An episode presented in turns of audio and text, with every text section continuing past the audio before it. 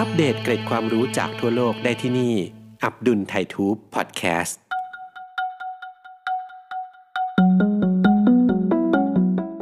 ปฏิเสธไม่ได้ว่าพลาสติกอยู่ในชีวิตประจำวันของพวกเราอย่างหลีกเลี่ยงไม่ได้ไม่ว่าจะเป็นแปรงสีฟันฝักบัวขวดบรรจุภัณฑ์ต่างๆเสื้อผ้าเครื่องแต่งกายเครื่องประดับจานชามเครื่องใช้ไฟฟ้าต่างๆอุปกรณ์ทางการแพทย์จนถึงโทรศัพท์มือถือที่ทุกคนใช้กันต่างก็มีส่วนประกอบของพลาสติกทั้งสิ้นวันนี้อับดุลเลยขอย้อนอดีตไปดูที่มาของพลาสติกวัสดุสารพัดประโยชน์นี้ว่ามีที่มาอย่างไรและมีจุดพัฒนาที่เป็นจุดเปลี่ยนในตอนไหนในอดีตจนถึงปัจจุบันกันบ้างในย้อนรอย10จุดเปลี่ยนกำเนิดพลาสติก 1. ค้นพบน้ำมันดิบแหล่งวัตถุดิบสำคัญของพลาสติกในปี 1848 ซามูเอล เอ็มเกียร์เป็นบุคคลแรกที่ถือได้ว่าขุดพบน้ำมันโดยเขาขุดพบน้ำมันโดยบังเอิญจากบ่อริมฝั่งแม่น้ำอันเลเกนีในรัฐเพนซิลเวเนียและตั้งชื่อน้ำมันดังกล่าวว่าน้ำมันซีนกาซึ่งเป็นชื่อพื้นเมืองของอเมริกัน 2. ค้นพบเซลลูโลสจากพืชการค้นพบเซลลูโลสจากพืชกลายมาเป็นจุดเริ่มต้นแห่งพลาสติกโดยในปี 1855 อเล็กซานเดอร์ บาร์กชาวอังกฤษได้พัฒนาสิ่งประดิษฐ์ที่เรียกว่าพลาสติกพากีซีนจากเซลลูโลสซึ่งเป็นส่วนประกอบของผนังเซลล์พืชเพื่อทดแทนงาช้างมีลักษณะใสสามารถนำมาหลอมและรักษารูปทรงได้ดีแต่ในยุคนี้มันยังไม่ได้รับความนิยมสักเท่าไหร่ 3. สร้างพลาสติกแบบใหม่ด้วยปฏิกิริยาเคมีในปี 1869 จอห์น เวสลีย์ ไฮแอตนักประดิษฐ์ชาวอเมริกันใช้ประโยชน์จากปฏิกิริยาเคมีในการสร้างพลาสติกแบบใหม่ครั้งแรกโดยนำเซลลูโลสไนเตรตมาทำปฏิกิริยากับการบูแล้วได้ผลิตภัณฑ์ที่สามารถทำเป็นแผ่นบางมีความใสแต่ม้วนงอได้เรียกว่าเซลลูลอยด์โดยจุดเริ่มต้นในการพัฒนานั้นเพื่อต้องการหาวัสดุสำหรับทำลูกบิลเลียด 4. พลาสติกสังเคราะห์ชนิดแรกของโลกปี 1869 เลโอ บาเกอรัน นักเคมีชาวเบลเยียมสร้างพลาสติกสังเคราะห์ชนิดแรกของโลกคือฟีโนลิกพลาสติกและตั้งชื่อว่าเบคไลท์ซึ่งมีคุณสมบัติพิเศษคือน้ำหนักเบาทนความร้อนไม่นำความร้อนติดไฟช้าและเป็นฉนวนไม่นำไฟฟ้าสามารถหล่อแบบจากแม่พิมพ์ทำให้ขึ้นรูปทรงต่างๆได้หลากหลายนิยมนำไปใช้ในอุปกรณ์อิเล็กทรอนิกส์เช่นโทรศัพท์คอมพิวเตอร์และโทรทัศน์ 5. จุดเริ่มต้นของ PVC ปี 1920 ได้มีการสร้างพลาสติกประเภท PVC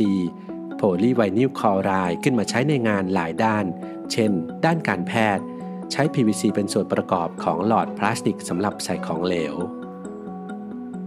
6. กำเนิดเทฟลอน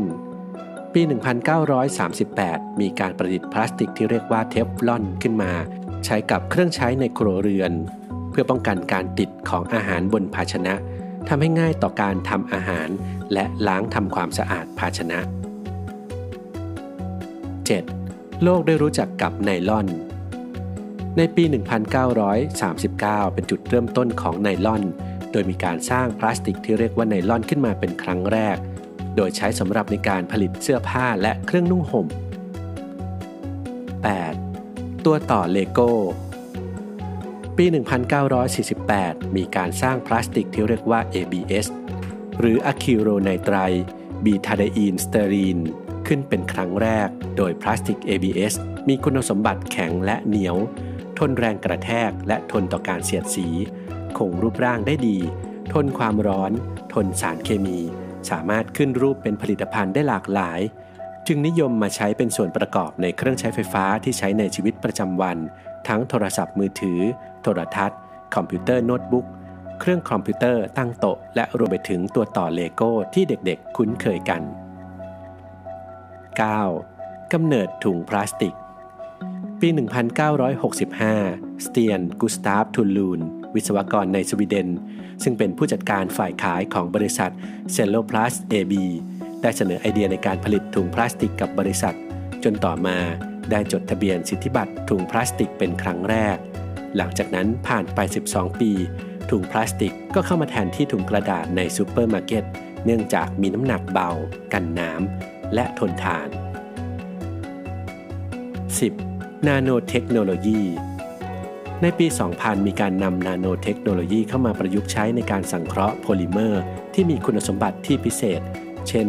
ท่อนาโนคาร์บอนที่มีคุณสมบัติที่แข็งแกร่งเหนียวแต่เบาเป็นพิเศษและอีกหลายเทคโนโลยีต่อจากจุดนี้แตกแขนงออกเป็นหลายทางไม่ว่าจะเป็นการใช้พลาสติกกับเครื่องพิมพ์3มิติเพื่อประโยชน์ในด้านต่างๆทั้งทางวิทยาศาสตร์และทางการแพทย์หรืองานวิจัยที่ว่าด้วยการลดการใช้พลาสติกเพื่อประหยัดน้ำมันเช่นในปี 2008 รัฐบาลจีนมีนโยบายระงับการใช้ถุงพลาสติกซึ่งปรากฏว่ามันช่วยประหยัดน้ำมันได้ถึง 6 ล้านตันอย่างไรก็ตามเราทุกคนน่าจะตระหนักกันดีอยู่แล้วนะครับว่าพลาสติกเป็นสิ่งที่มนุษย์สร้างขึ้นเพื่อความสะดวกสบายและในที่สุดมันกลับมาทำลายสิ่งแวดล้อมของเราซะเองมีผลงานวิจัยจากมูลนิธิเอเลนแมคอาร์เธอร์ซึ่งได้เปิดเผยว่าประมาณปี 2050 โลกของเราจะมีการใช้พลาสติกมากกว่าปี 2014 ถึง 3 เท่าซึ่งอาจทำให้เกิดขยะพลาสติกในทะเลจำนวนมหาศาลซึ่งอาจจะมีมากกว่าจำนวนปลาทั้งหมดในมหาสมุทรรวมกันด้วยซ้ำดังนั้นในการใช้งานพลาสติกนอกจากต้องคำนึงถึงความปลอดภัยแล้วยังต้องนึกถึงสิ่งแวดล้อมโดยเลือกใช้พลาสติกที่นำกลับมาใช้ใหม่หรือสามารถย่อยสลายได้เพื่อเป็นการลดปริมาณขยะพลาสติกที่กำลังเพิ่มขึ้นด้วยนะครับ